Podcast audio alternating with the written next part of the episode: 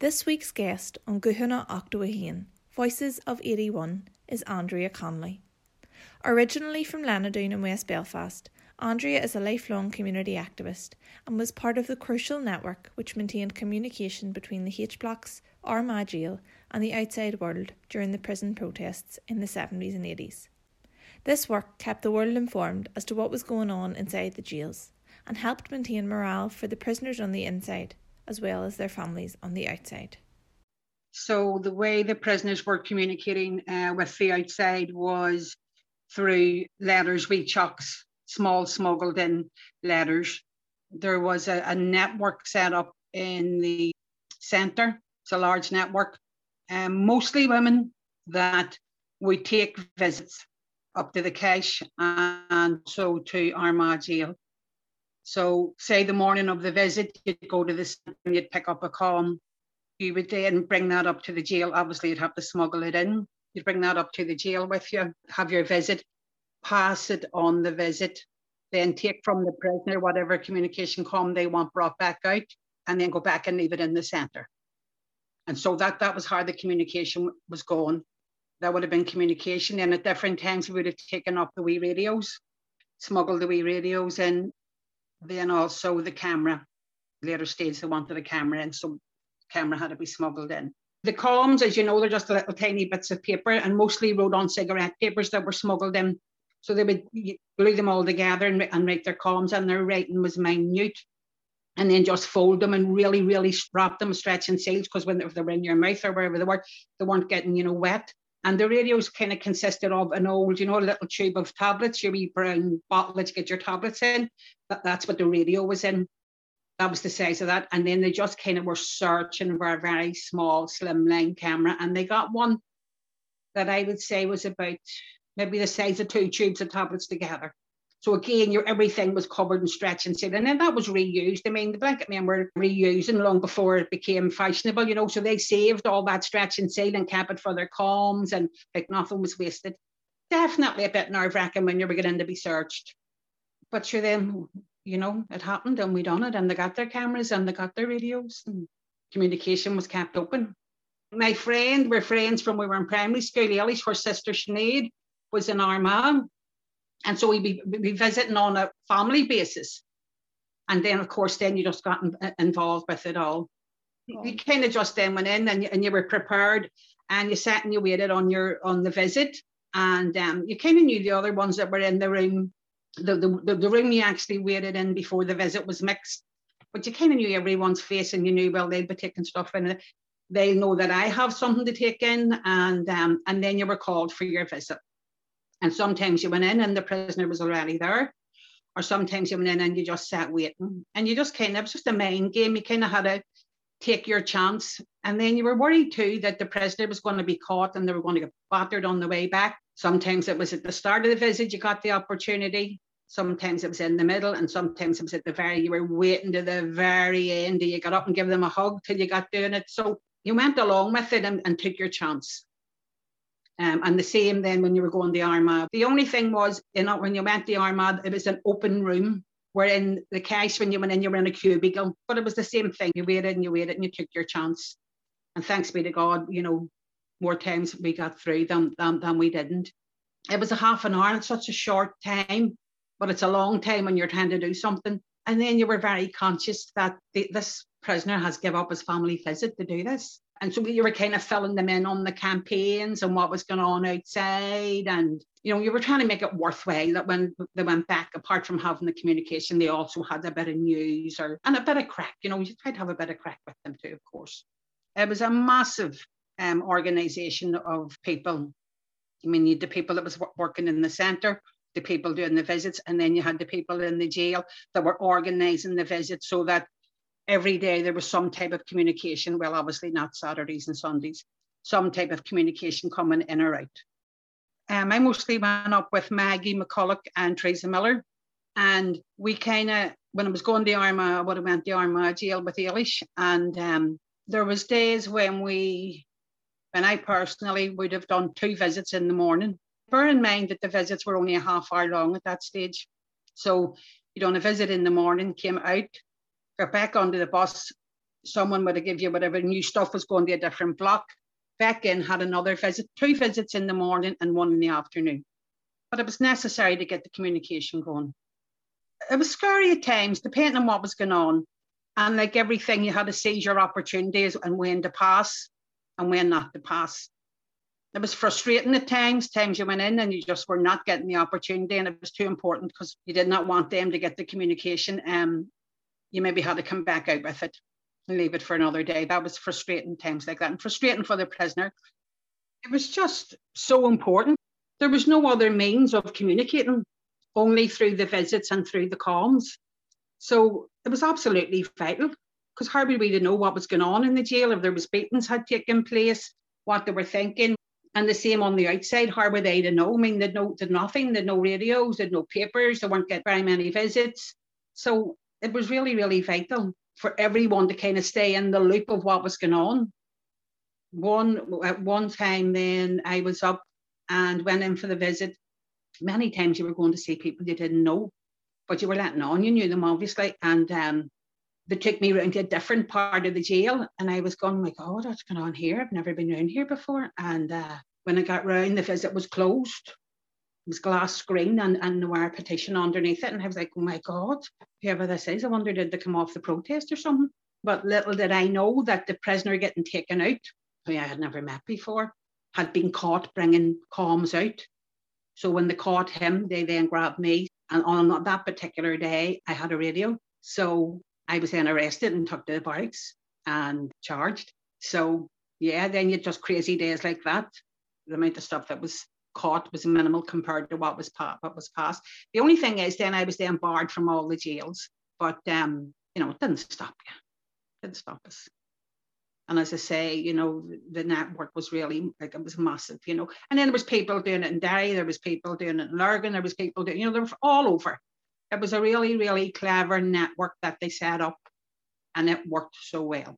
It really did.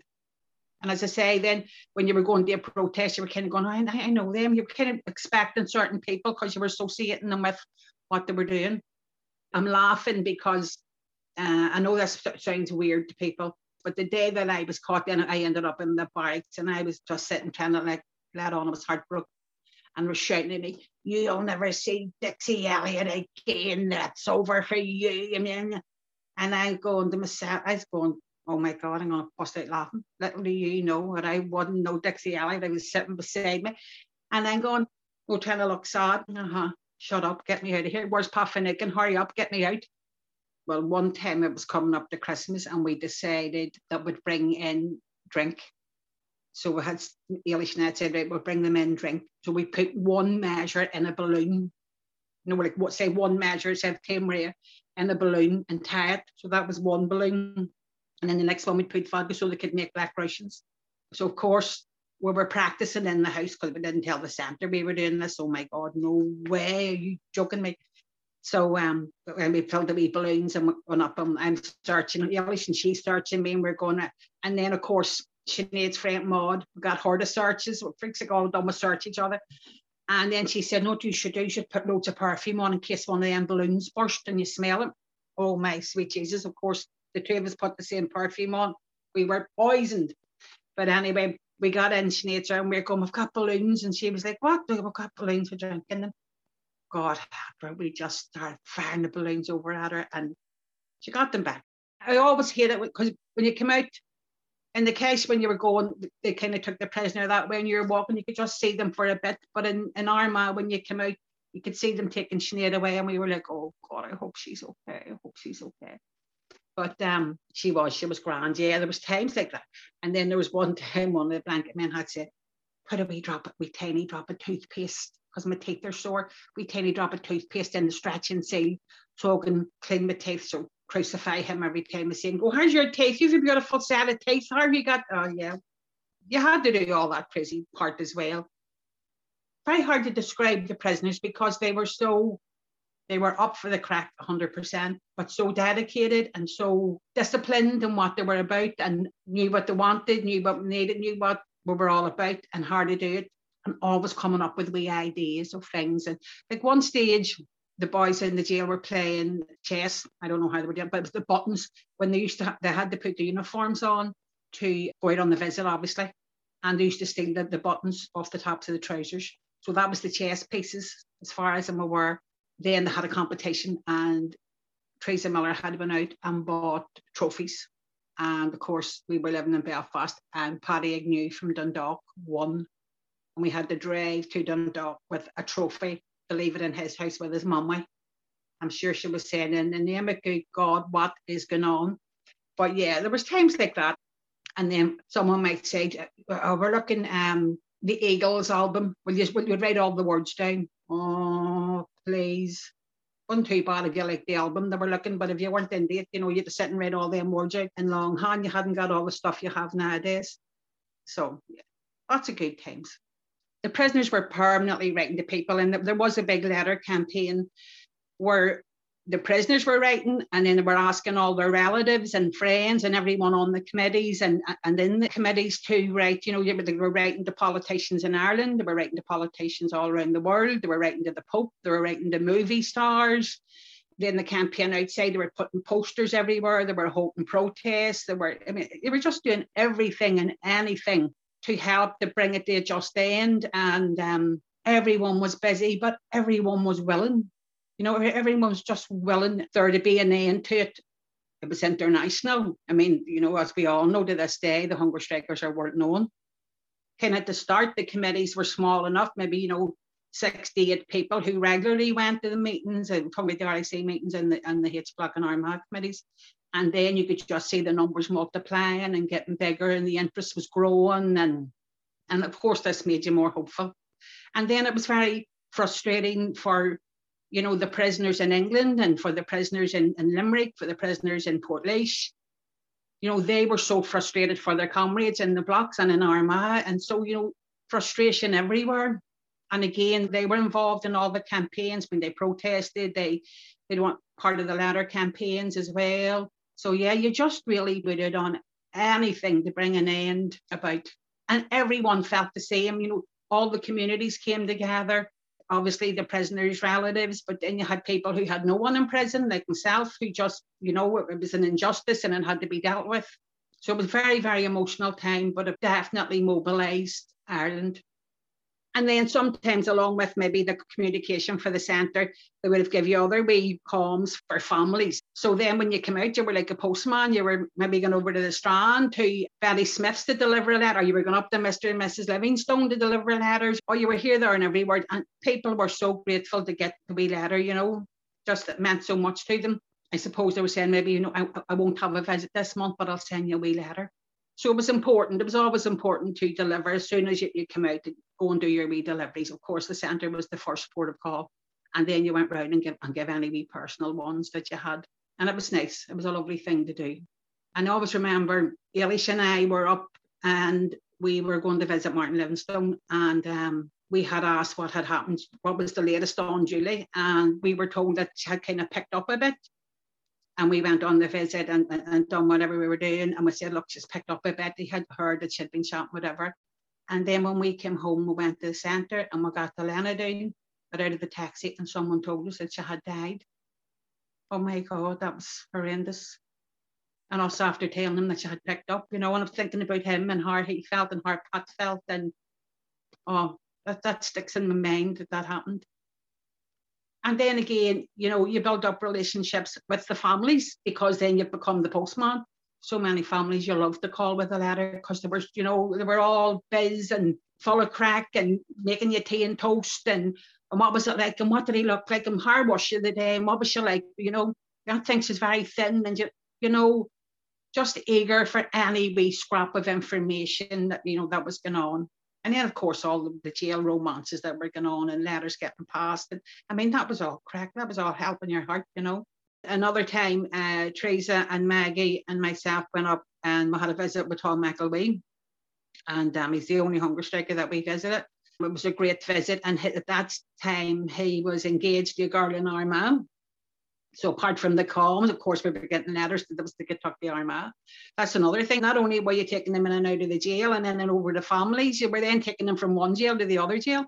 and that you know that was good crack the, the, the visit with Tom and he was such a oh my god such a beautiful person and then one of the days we were sent from we went down Tom Hartley was there and he said we something for you and um, he gave us a wee com and it was a wee com from Bobby Sands and he says in it I'm 33 days on hunger strike that was beautiful to get that and then we got another one from Tom McElwee and he says in his wee letter that um, I'm 18 days on hunger strike there are things to treasure you know, treasure forever in history. There was a lot of prisoners that didn't take any visits, just refused to take visits. They started taking visits as well to help out because they just needed the information in and out and in and out. It must have been hard for them to come out, you know, go out and, and sit with this girl and, uh, you know, pass this. It must have been terrible for them too. But I never ever had a bad visit because you always find something to talk about, and particularly at that time, there was loads to talk about what was going on in the campaign and all that. And then a wee bit of crack in between and, and a half an hour, like the blink of an eye, you know. Um, no, I can honestly say I never, I never ever had a bad visit. I never seen anyone in bad form. Even you know, in Armagh when you're sitting and you could see all the other prisoners coming and sitting and taking their visits. The guards were always, I have to say, just all dedicated and knew what they were about and confident in what they were doing, and you know, never let them get them down. And then again, they were always getting one over on them. So, you know, that's always a good thing. And just really, then I suppose the relationships that grew from people on the bus, even like there was very few people drove to the Kesh. They all seemed to get on the bus. You know, then you kind of built up wee relationships with the people on the bus and you got to know different people's families and and them relationships stayed. If I go up home and I meet them, you know, you start and you have a yarn and we talk about things that we done that were crazy and you know, and then if, sometimes I look and I see how many of our people ended up, well, in politics for one, but then in community work are involved in their community. And I do believe that that all came back. That all came from from the jail and the jail visits and, and what we were all about. And 100%, I believe that is the revival of the Irish language. If you think back to the late 70s, there wasn't that many Irish speakers look at the school, look at the bun schools, and I do believe that that's a direct link to, to the jail uh, as well. You were running to the jails for the communications, and then you were running at night. I mean, in Lenadoon, that's where I'm from. Mr. McCarter would have, would have done the rosary every night, half six at, at the shops. So you're running, you done your rosary, and then you run their protest, and then you get up in the morning and you started with the jails again. And that was and that was everyone. Everyone was was at the same stuff. You know that that, that was your your life at them times. You were either protesting, writing letters, going on visits, and that and that's just how it was. And remember older people talking about when Tom Williams died and you know how they all went to the jail and knelt and prayed and you know and going to history repeating and repeating. Amid all the sadness we had, there was good crack. There was there was good fun, good sport. Well, I mean, you had to be a wee bit nuts to do it in the first place, really, you know. But what else could you do? a good nuts, you know, the communication, uh, you know, in, in the serious picture of of what was going on. It was it was the only communication apart from visits, maybe verbally saying things. And then, you know, sometimes when you verbally say something and somebody adds a wee bit on, and then by the time the person that's to hear it hears it, you know, there's a yard and a half added onto it. So really the comms were vital because it was in paper and it was in black and white and they got making their exact points so other than that, there was, there was no other communication. That, that, that was their sole communication. And so on the serious end of it, it was very important. And on the personal end, it was very important. It was very important for somebody's, you know, parents and their siblings and, you know, their friends, just to get a wee, you know, a, couple of lines to say, no, I'm all right, you know, and, and then to say, you know, keep encouraging us, keep protesting, keep doing all that you're doing, you know, something's to come up. It was, of course, it was vital were we afraid? Oh, Other times we were. And you know something more afraid that we wouldn't succeed because we knew the importance of it. When we all got on the bus to go to the jails, they didn't close the centre. The centre stayed open and they waited and they waited. You know, have to say like Mary Moore and Tom Hartley and Janice Austin, you know, they waited on every person coming off that bus checking that you were okay, checking that you know that the comms were passed and that you've something back for them. And the dedication was, second to none. Absolutely, they were there morning, noon, and night. It was really, it was brilliant times. It was sad times, but it was such a worthy thing to be doing. And as I say, it was like, you know, a really big network of people. It wasn't just us. You know, if I think of an area in Belfast, I think of who who was doing it at that time. You know, you associate the areas with different women. I remember one time going to the centre and someone had forgotten. They were so strict about everything because they hated us and they hated letting them in because they knew that you were doing it and that this was how the communications were getting um, passed and um, someone had forgot their ID, there would be no way they would be allowed that visit. And uh, Mr. Sands was there, God help him, and he was running the person back to get their ID, to get them back onto the bus, you know. Like it was just, as I say, it was brilliant times and sad times.